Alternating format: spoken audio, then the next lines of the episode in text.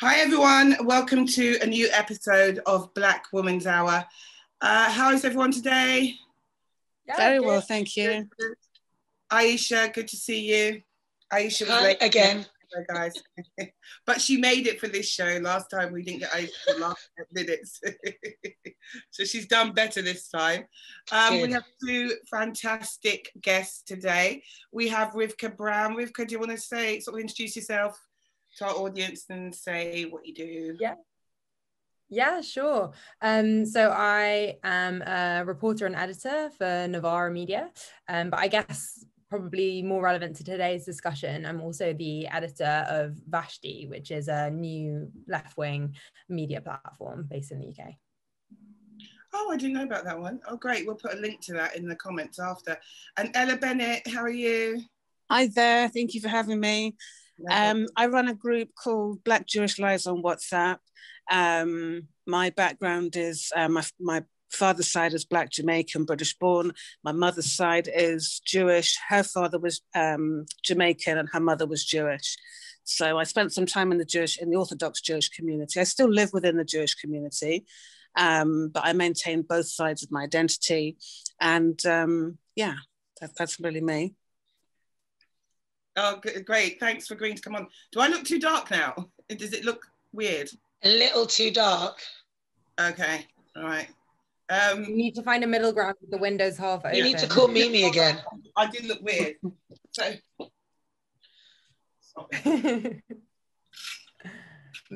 Ella, do you mind me asking which Jewish community you, you live in? Um, North London. I'm in Northwest London. Oh, I'm in St John's Wood. Oh yeah, the famed. yeah. Yeah, I was lucky yeah. enough to go to St John's Wood Shul when um, Chief Rabbi Sacks was was there, and that was his synagogue. Oh, oh wow, that's that's really nice. Yeah, yeah. I grew up in Stamford Hill, so a different a different. Okay, yeah, yeah. Not, not within the ultra orthodox community, but alongside it. Okay, that's nice. I remember when he retired, I got stuck on a train um, with this Jewish guy who came from Manchester. We were just, the doors wouldn't open and we were just sitting on the train. We just got to talking and he said he was going to, uh, um, he goes, well, I'm going to this uh, sort of leaving do for somebody. And I was like, who's that? I said, oh, well, you know, is it a big party? He was going, oh, yes, yes, yes. He was like, now, do you know what a rabbi is? And I went, yes. He went, it's the chief rabbi. I went, do you mean Jonathan Sacks? He went, oh, a friend, mate. Okay, I know who Jonathan Sacks is. Um, yeah. So how? Basically, um, the Board of Deputies are bringing out a race report this week. Um, and Ella, did you say you took part in it, or you were one of the consultants? That's right. No, I, I did take part in it. Um, I was involved at the evidence gathering stage. Um, so um, I think they ran sort of like a series of um, evidence gathering sessions where people were invited and you could basically say what your experiences were. And there was sort of like a, a structured kind of uh, that we would follow. So um, I don't know, experiences of going to shul, um, of trying to integrate or assimilate into the community, you know, general sort of stuff like that. Um, but I did write a paper for that as well. That was sort of, I mean, I gave evidence verbally, but I also wrote a paper and submitted that, which was called um, Racial Inclusivity in the Jewish Community What Will Black Jews Need? Um, and it was hoped that, you know, some of those um, points that I raised there would be sort of considered when um, the commission, you know, concludes, let's say. So, yeah. You mentioned any of the points that you raised? Like, how have you found it? Um, so I mean, I, I um, because obviously Stephen hasn't finished, he hasn't concluded yet, or he hasn't published his report yet. So I sort of wanted to um, keep it a little bit under wraps. But um, you know, it's things like access to resources, um, access to institutions that will protect our identity and us. Um, out in the field, let's say, I mean, I sort of made the point that even though we're Jews, we're still Black. And so the issues that affect Black people affect us as well. Um, so really looking sort of like for cooperation with the Jewish institutions and collaboration as well. Um, now, what else was there off the top of my head? Yeah, education. Um, we wanted, one of the things I suggested was that um, the books that are used in Jewish faith schools um, particularly in the ultra Orthodox ones as well, um, could include um, the history of Black people in Judaism, going back to the days of the Talmud, um, and also, you know, more recent history where, uh, like myself, you know, there are people who are the children of um, a Jewish mother and a Black father, for example. Yeah. As a way of including us to get rid of this myth that um, you know you can only be a black Jew if you're Ethiopian, for example. Yeah. So yeah, there are quite a lot of points that I raised there. Um, yeah, that is one of the existing myths. I mean, I didn't realize how many places there were Black Jewish people. Like um, Michael, who I'd spoken to a couple of years ago about doing something from Dominica. I didn't know there were Jews in Ghana. I didn't know there were Nigerian Jews. I didn't know there was just like a big sort of broad group. Rivkah, obviously, um, you say you grew up in London as well. Were you familiar growing up with the wide range of Jewish communities there were, or was it very insular and so people, you know what I mean? Mm. Um, I think probably my um, awareness of um, kind of Black Ju- Judaism was probably quite limited, but um, not of my kind of awareness of non-white Judaism. So I went to a Jewish primary school in in Stamford Hill, um, and a lot of uh, members of my class and um, students at the school were non-Ashkenazi. So they were Sephardi, they were Mizrahi or Adeni. So these are kind of Jews from different parts of um, kind of uh, from Western Europe through to the Middle East and parts of the Arab world to North Africa, um, and so I was very much aware that um, there were non-white Jews, um, and there were there were a couple of um, black kids in my class, um, black Jewish kids. So I definitely was um, aware that w- was aware that they existed, but but certainly wasn't wasn't particularly aware of the kind of uh, the, the ways in which black and jewish identity really intersect and and indeed you know the the kind of experiences of like I say, Sephardi, Mizrahi, Adeni Jews in terms of the kind of hierarchy of, of, of Jewish kind of ethnic groups um, with, with Ashkenazim, both in the UK, but also particularly in Israel, um, facing kind of an enormous kind of discrimination. So, um, so yeah, I, I definitely like grew up with some understanding of it, but it's kind of grown, particularly as my understanding of um, like racial inequality in the UK and um, of, you know, Israeli apartheid has, has grown. Right. Have you um, found it difficult? I mean, obviously, politically, between 2015 2020 during the Corbyn years, that I mean, I've never heard so much about anti-Semitism as in those years. I mean, I know it exists. I've heard people doing it. I know what it's about, but I never heard like it just being discussed so much. Did you find it really hard um, during that time? Because we've spoken to other people who just said it was just a nightmare for them. yeah. Um, I'd be really interested to hear Ella's um, thoughts on this as well. Um, but I suppose from from my perspective, um, it struck me uh, well, first of all my my experience of like grassroots labor organizing during the Corbyn years was pretty limited. So i have to say that a lot of the people who were in both the labor movement and kind of broader left-wing movements which i wasn't until much more recently in my life um, had experiences of anti-semitism on the left which i didn't personally share. So i think like it's it's important for me to kind of come to that with some humility and, and some awareness that like I I haven't been called a kind of or presumed to be a Zionist in in every you know anti-war group or every CLP meeting that I've attended because I just haven't attended as many.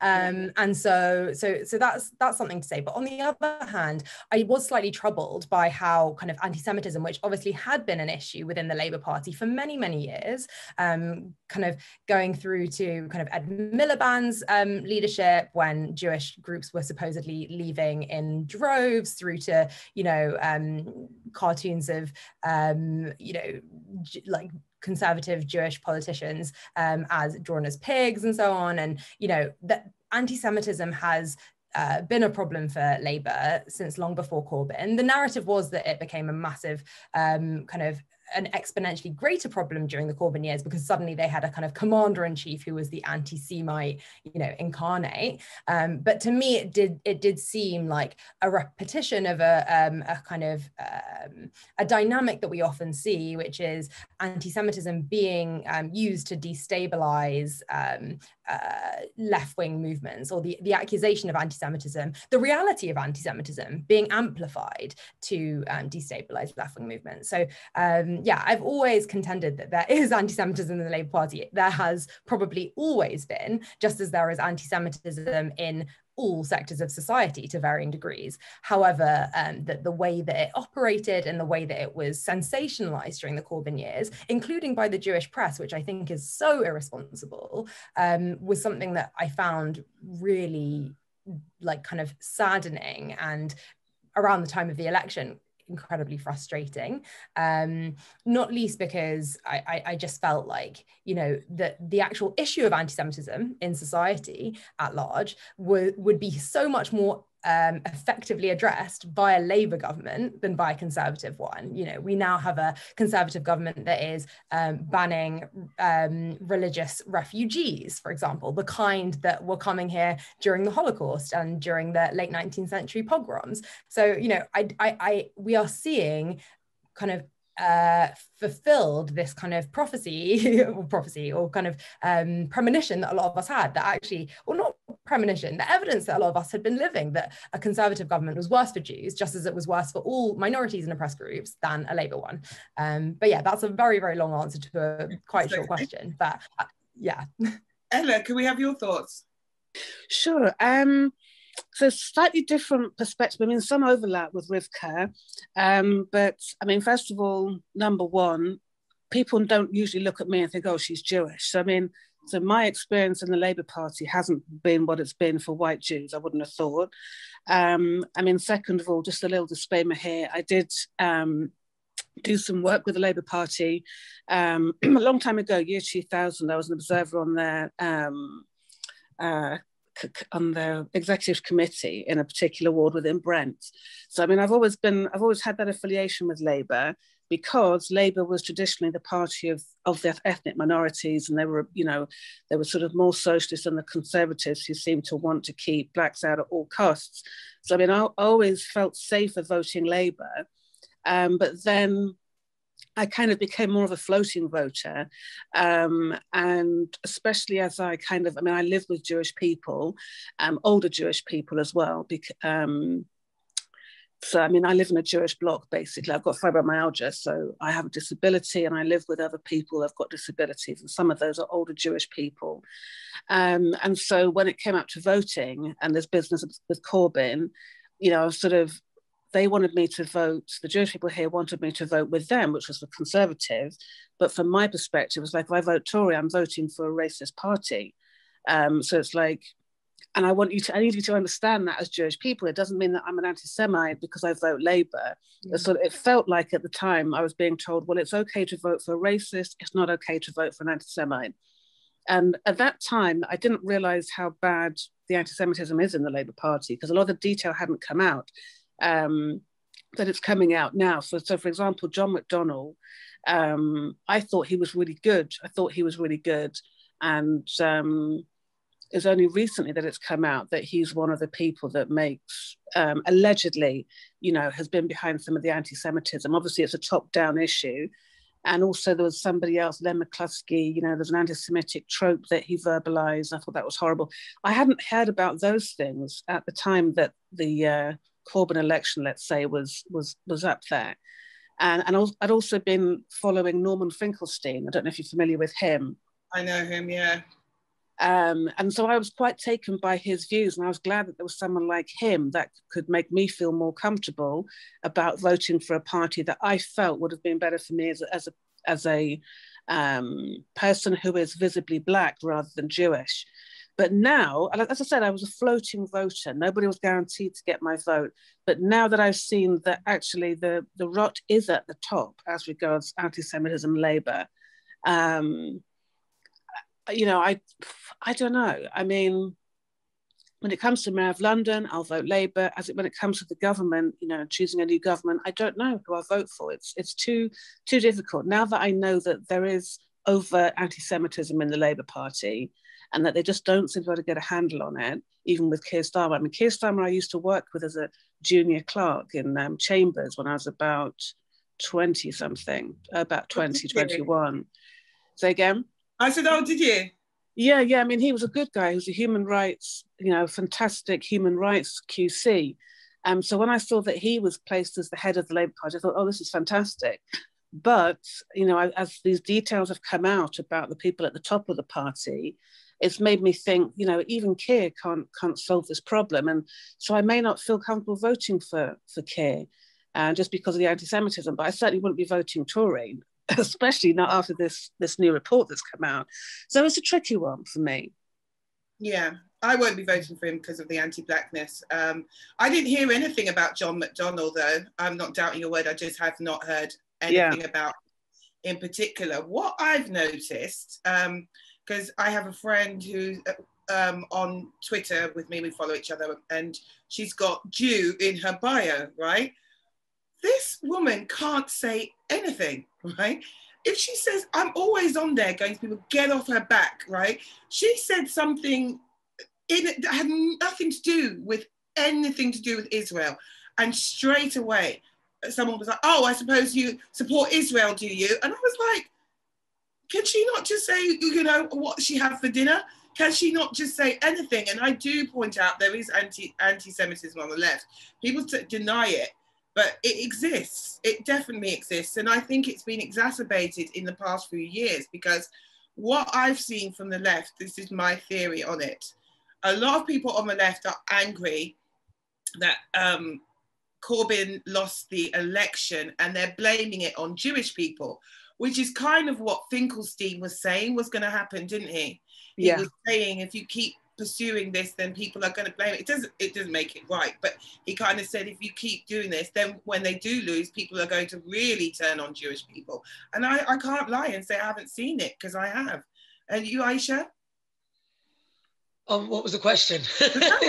you, no, you've seen it as well, haven't you? Yeah, no, definitely. I've definitely seen um, people be attacked more, I think, since the uh, election. And I agree with Finkelstein's point as well, because I think the whole sort of using anti-Semitism and people's genuine fears and pain as a sort of political football, how could it ever have had any positive result? I'm not really sure how you whip up one sentiment here, you make people re-feel this kind of pain. And I know from when we spoke to Nadine and Lara, they mentioned this, this suitcases by the door thing. I certainly know when I see things about slavery or um, black guys getting shot by cops in America, I feel that pain like it's one of my, not my siblings, that's extreme, but when you slice put us all into this tiny little group and you squash us and make us into this flat one dimension it gives us a tiny bit of strength because we reach out and we feel more for each other right? So i don't I understand that and i think using anti-semitism like that and people's pain and the way that we do feel about each other when we are in these kind of cultural groups means that there's always going to be a bad fallout. I don't i'm not sure um, how there couldn't have been. It was super irresponsible yeah. and cruel actually. Irresponsible kind of lets it off the hook you know, older Jewish people. Ella mentioned older Jewish people. For parents of friends really did suffer, and I don't. They're petrified dismiss that. And for everyone who, who didn't believe it it doesn't matter if you believe it or not. If that group of people believe that and it's a trauma-based reaction. Imagine saying he's going to reopen concentration camps right. and thinking that was a and not being yeah. not being held to account but, for that. yeah it's a ridiculous yeah, no, I, thing to say to people. Yeah. you know no no recourse no, I completely agree. But this is where it gets complicated, right? Because you have Jewish people who, well, first of all, I think like the the kind of you know you have um, kind of journalists members of parliament um, you know who have their own kind of agendas regarding kind of the left corporatism whatever and who light upon instances of anti-semitism often real ones like the comments that um, ella was alluding to um, that and, and sort of amplify Jewish people's fear around that, such that they feel that they face what the Jewish Chronicle polled their readers to be an existential threat from Corbyn, which I'm sorry, I'm never going to accept that Jews faced an existential threat under Corbynism. Of course, I will accept that Jews faced serious insult, uh, you know, oversight, um, and and potentially kind of racism. But I won't accept that there would ever have been anything approaching the reopening of concentration camps. Corbyn wanted to put more money into the CST. You know, Corbyn wanted to put more money into like protecting, you know, Jewish, um, you know, uh, places of burial, and I, I, really just can't see how that would have um, transpired. But what I can see see is how Jewish people had a really real um, kind of trauma response, like you were saying. Uh, um, I should learn how to say your name properly. Ava. I keep saying Ava, but I'm so sorry. Let's get it right. Ava.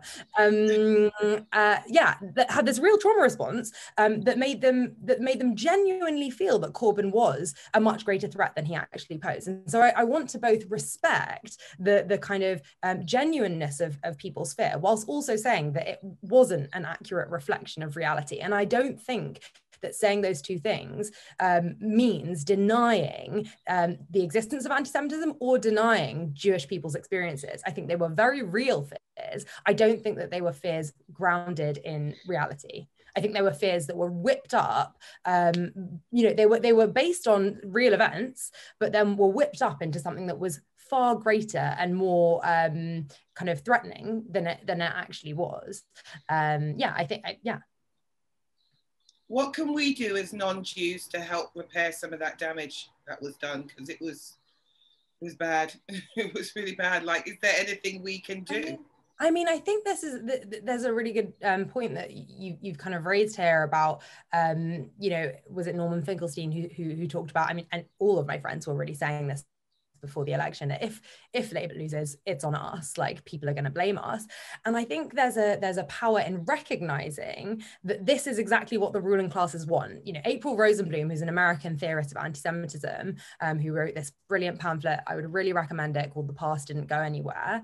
Um, I, you know she wrote it i think over a decade ago now but it's, it's still 100% relevant. Um, and she talks about Jews as do many scholars, um, as being the middleman or the buffer class or the kind of, um, you know, sponge really for the oppressed people's anxieties or um, fury or fear um, to avoid it from being transmitted to the ruling class. So Jews would often be placed in kind of middleman roles or moneylender roles, or you know roles where um, the poor could get annoyed with them and not with the duke, um, who was who was actually pulling the strings. And I think there's something really important here about recognizing who is really at fault here and why and why is it that Jews um, become the kind of proxy for that basically. Who really lost us the election? It was the Tories, not Jewish people, you know, and it's the Tories who we should be annoyed at, or Labour's own internal failings, not not Jewish people. And I think actually something interesting happens with Israel. I mean, this is a whole other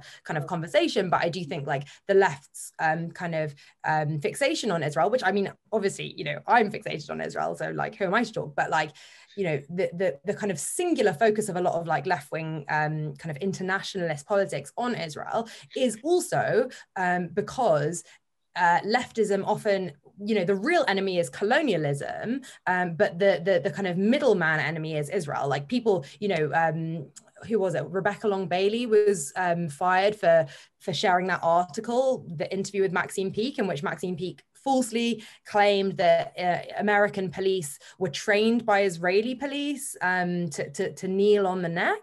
I mean, like, it's the opposite. It's, you know, it's not that Israel is training America to be colonial bastards. It's that America is training Israel to be colonial. Like, you know, it's, it's that's the dynamic. Who's the real enemy? It's it's it's the kind of, you know, the the superpower, the kind of colon- neo-colonial and colonial superpowers, not Israel. Obviously, Israel is a problem, but like that's a whole separate kind of kettle of fish. Yeah, but what you're saying about the buffer zone, I totally understand because I was reading up on all of this. And in America, um, for when they had the sort of really um, slum landlords and stuff, the people who had to go and get the rent were Jewish, and lots of African Americans grew up. And um, there was uh, interest in dividing the African American community from the Jewish community because they had come together and they pushed through together civil rights movement, for example. Over here, they pushed through together the Race Relations um, yeah. Act.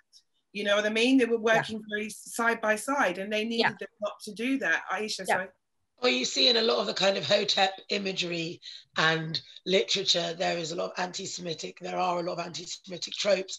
And I think that to me is like a hangover of the to the attempt to separate post civil rights movement, the kind of you know focus on Afrocentrism, and then somehow we also while we're doing that we have to not like Jews. I, but it does feel to me like something that's just kind of carried on from there, because mm. of course I mean, really, imagine if black people and Jewish people actually worked together, the shit we could get done. We could get so much stuff done. Yeah. But we were. Yeah. We, did. we did get so much stuff done.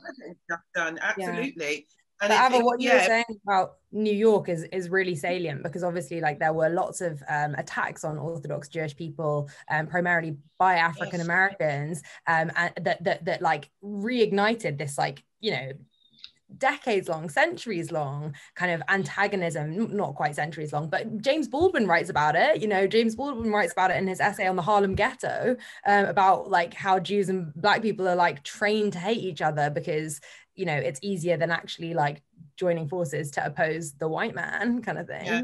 I think it was Baldwin that I'd read, read it from actually, where he said he had grown up and didn't realize all this time that a Jewish man who used to come and get the rent didn't own that building for all that time, that's what he was led to believe. And he said he sort of had really hard, you know, anti-Semitic feelings because of it. And then he realized what was going on. Yeah. Exactly, and I, you know, it's that that kind of um, generational memory or whatever you want to call it. It fades so fast, and we're back. I feel now. I mean, I don't know what you think, Ella, but I feel like we're kind of a little bit back at square one again, where there is this kind of antagonism, like over the Ford report, for example, where like, um, you know, you see a lot of like black commentators quite rightly being a bit like, why have the Jews taken precedence over us? Um, yeah, no, I mean, because I used to, I forgot to mention actually, I used to run a group on Facebook called Black America. Um, so I was an admin there for about five years and um, so I got I got to see sort of like firsthand, you know, obviously the issues. I mean, mainly working class, lower class Black America, rather than middle class, advantaged or privileged Black America. So I really got to see the issues that were facing them. And obviously, the, the shootings of Black men was a constant. Um, and um, so, yeah, I mean, I did actually sort of make a note of well, some of the issues that I sort of see as being barriers to Black and Jewish cooperation, let's say in America. You know, this was around the time, of course, that Wiley was being anti Semitic online. And I think Jay Electronica in the, U- in the US was also being anti Semitic, and a couple of others, Nick Cannon as well. And um, so, yeah, I mean, I kind of, I mean, actually, the, the, the group got shut down actually um, just shortly before Trump was elected because um, there was a concern with Facebook that they'd be sued if you know when Black America was mainly anti-Trump, and uh, you know there were legal ramifications of the group staying up after the election. So anyway, that got shut down. That anti-Semitism isn't there now. I've got my own group called Global Black Family, and obviously we don't allow any hate there. But I notice that whenever I try to post Black and Jewish content, it that doesn't. It either gets negative attention or no attention at all. So then I set up a group called Black and Jewish Voices, which is where people who are interested in Black and Jewish relations can go and find out what's going on. Um, but I, I, did put a, a, list together of the, the sort of like technical points that need to be overcome in order for certainly Black America and Jewish America to be able to work together. And so on that list was um, problematic text in the Talmud, um, and some of the the um,